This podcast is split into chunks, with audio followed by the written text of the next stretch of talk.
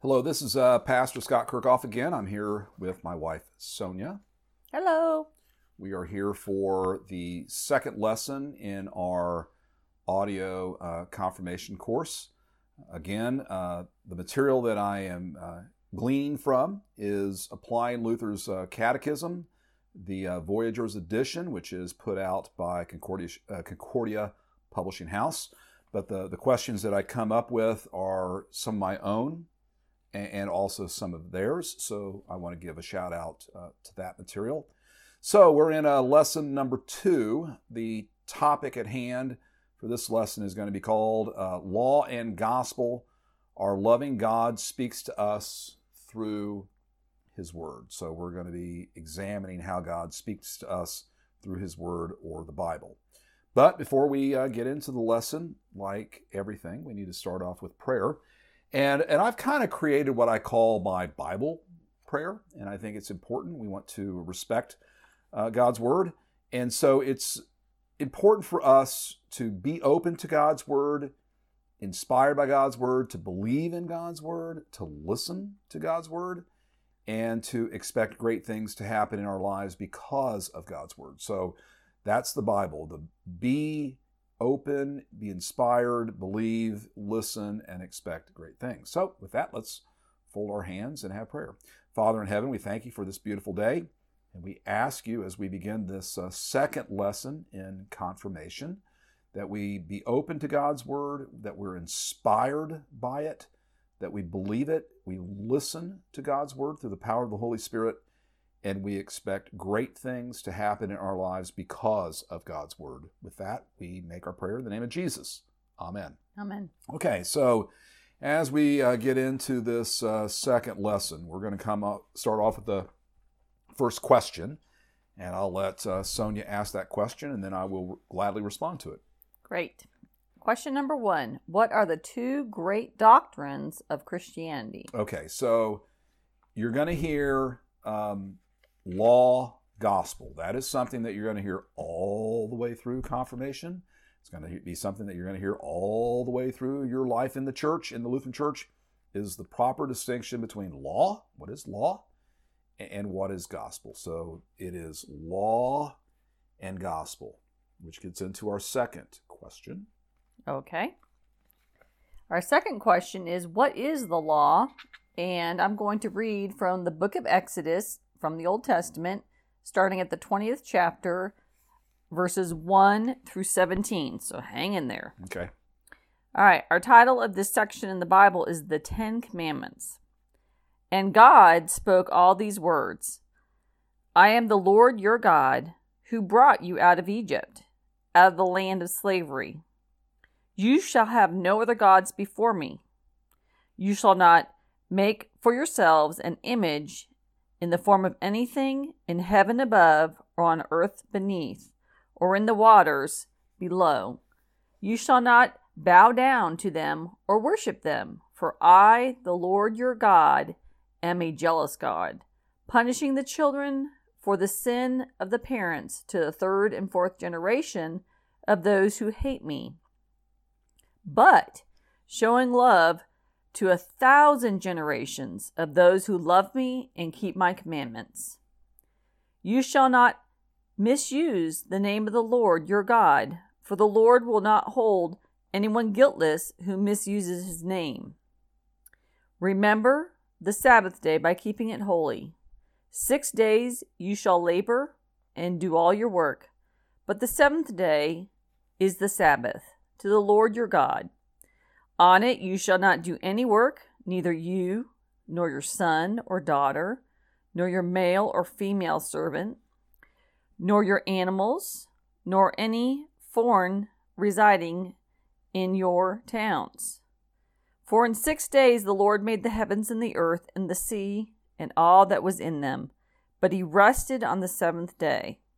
Therefore the Lord blessed the Sabbath day and made it holy. Honor your father and your mother, so that you may live long in the land of the Lord your God is giving you. You shall not murder. You shall not commit adultery. You shall not steal. You shall not give false testimony against your neighbor. You shall not covet your neighbor's house. You shall not covet your neighbor's wife, or his male or female servant, or his ox or donkey, or anything that belongs to your neighbor. And this ends our reading. Okay, so so what is the law? It is God's instructions for human beings on how we are supposed to be living our life. It is the, the instruction manual uh, of life. Obviously, the, the problem with that is, is well, first of all, is they, they make common sense.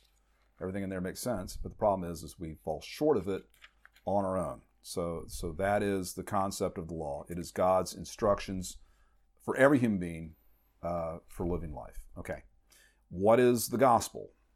Okay, gospel can be summed up out of the book of John, which is in the New Testament. It's one of the four gospels, chapter 3, verse 16.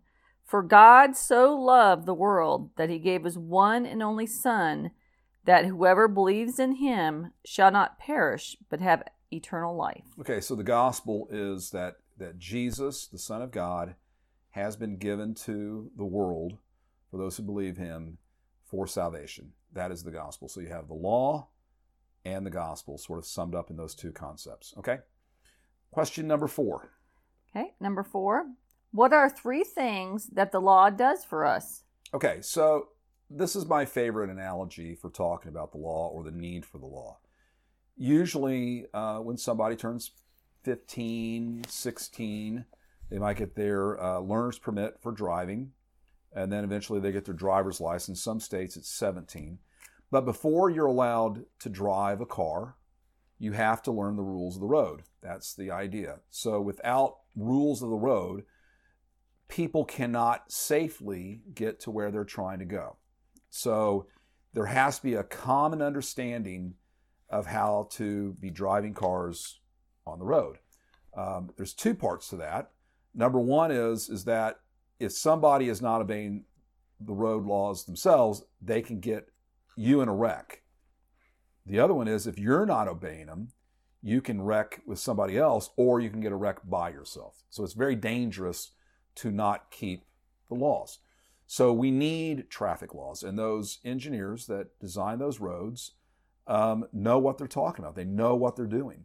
It's like when people are driving up from Florida back up to Indiana when I was growing up, they get into ice and it's there's signs that say you know watch out for black ice. And if you're driving too fast a lot of people would get themselves in trouble because they didn't uh, take heed to the road signs uh, for their safety. They thought that they could disobey the laws and they, they would be okay. And that was a problem. Okay. So the the law does three things for us in life it, it serves as a curb a mirror and a guide so let me use the road laws again the greatest gift that has happened in uh, roads in the last 20 years is the rumble strips on the side of the road, both in the middle and on the side. So, why do they put them there? Because when people fall asleep, they have a tendency to drift either to the left or to the right, which happens. People get sleepy, and the rumble strips wake them back up.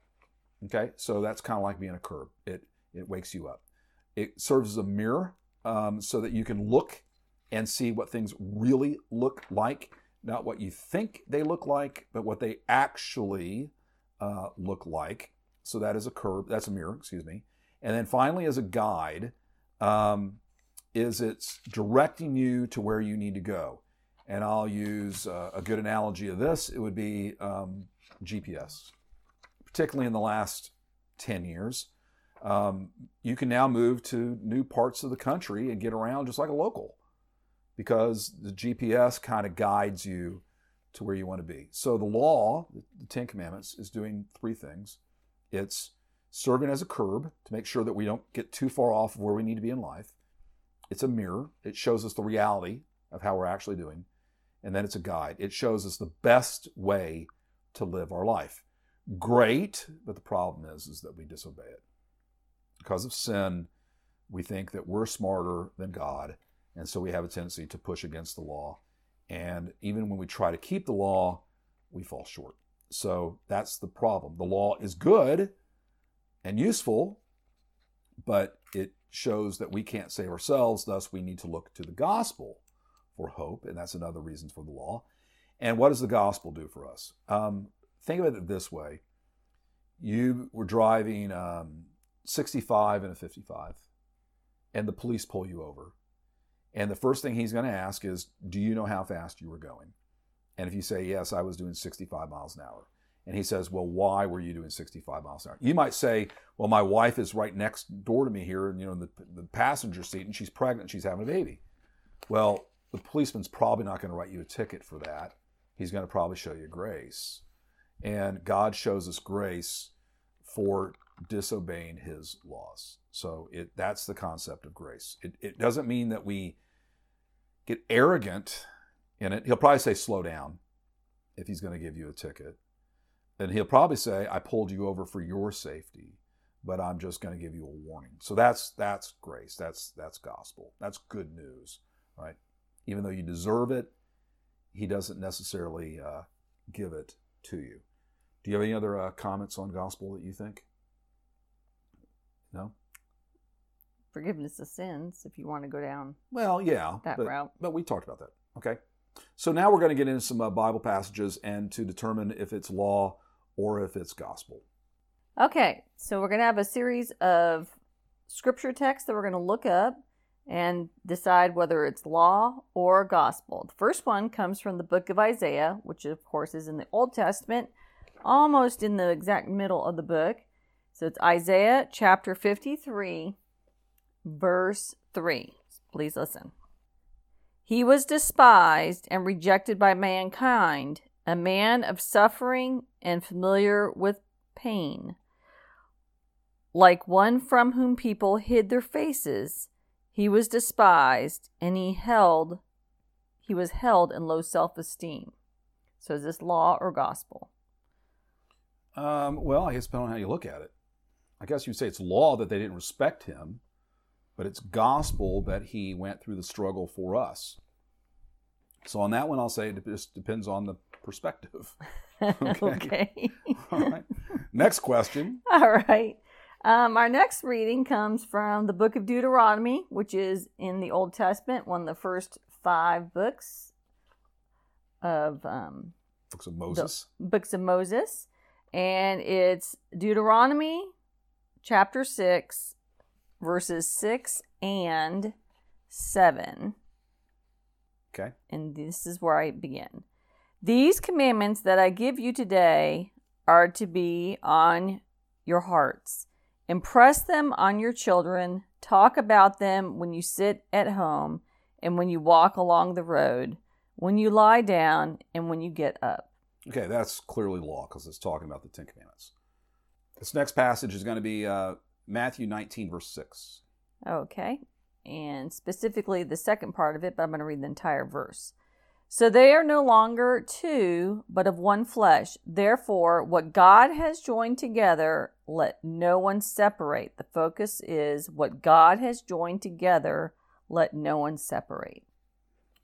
That's law. Gospel?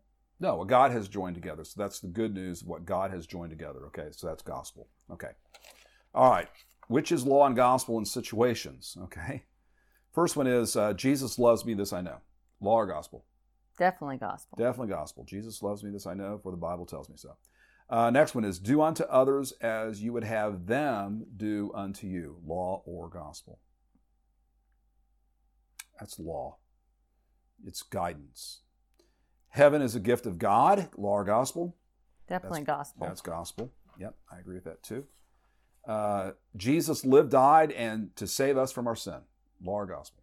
Definitely gospel. Screaming gospel. And That's salvation. Correct. Okay. right. Okay. Uh, next question. Question number eight. Uh, why did God give us rules uh, to live by? This is going to be taken from Paul's letter to the uh, the Romans, uh, the second chapter, verses 14 and 15. Great, and I have that for you. Okay. Indeed, when Gentiles who do not have the law do by natural things required by the law, they are a law for themselves, even though they do not have the law. They show the requirements of the law are written on their hearts, their consciences also bearing to witness, and their thoughts sometimes accusing them, and at other times even defending them. Okay, so the concept here is if you are obeying the traffic laws, and you don't have to worry about a policeman pulling you over for speeding. If you're doing the speed limit, then you're not breaking the law. You're within the law, right? See, the problem with sin is, is that we have a heavy foot. But but he basically what Paul is saying here is, is that when people do the right thing unto themselves, the law is already fulfilled because they're keeping the law. The problem is was when you break the law. You need policemen to pull people over when they're speeding, not for doing the right thing, but for doing the wrong thing. That's the idea of what he's pointing out there. Okay? So the next question then it's going to say is what is the difference between moral law, ceremonial law, and political law? All right. Moral law is what we just talked about, the Ten Commandments. That's moral law. What each one of us is supposed to do individually. The right thing for everybody to do uh, all the time. Ten Commandments. Ceremonial law. The Jews also had law for ceremony. Uh, the temple has been destroyed, so a lot of that is no longer relevant. But it was like how sacrifices were supposed to be performed, uh, proper vestments for the the priest to wear at certain times and certain seasons. That was ceremonial law, and a lot of that revolved around the temple. But Jesus uh, is the fulfillment of of that, right? And then political law. That's just the law of the land, and that is going to be um, in terms of uh, in, in, the United States of America, we're in a democracy, and the debate that happens, you know, the separation of powers, executive branch, congressional, exec, you know, uh, judicial, uh, that kind of stuff. So there is different types of law, but the Ten Commandments relates specifically to you, the moral law. So next question is, why are the Ten Commandments useful anytime and anywhere for human beings? Because anytime you are living, then this is how you're supposed to be living. If you're going to get in the car and drive, um, anytime you pull the car out of the driveway, you're under traffic law, period. And same with the moral law, the Ten Commandments. If you are alive and you're a human being, these laws relate to you. This is God, what God has said we are supposed to be uh, doing with our lives. Okay? Uh, question number 11 is we're going to read uh, Romans uh, chapter 3, verse 20. And the question is how does the law make us uh, conscious of our sin? You that? Yes. All right. Romans, New Testament, chapter 3, verse 20. Therefore, no one will be declared righteous in God's sight by the works of the law. Rather, through the law, we become conscious of our sin, like so, a mirror. Yeah. So, so ba- yes. So, so what Paul is saying here is, is the law is useful because it it tells us how we're supposed to be living our life, how we're supposed to be drive the proper way to drive the car. There you go. Okay. All right. Last thing is um, why is the gospel the only thing that truly changes people for the better? Let me just simply say, as a, as a prison chaplain, I learned something very simply, and that was this we had rules of the prison. So we had laws, for, we, we basically had laws for people who couldn't obey the law. And that's why they're in prison. And when they would uh, disobey the, those laws, then, then they would be punished. They could go into solitary confinement. Uh, we could take away uh, commissary rights and visitations. There's a lot of ways we could punish them. But I used to tell the administration, the captain, and the warden, I would say, what chaplains do is if I could get an inmate to do the right thing without us telling him to do the right thing, then it's done. He's doing it not because we're forcing him to do it, because he realizes that this makes his life better. So the idea is if you want to truly change somebody, you don't change them from the outside in, you change them from the inside out.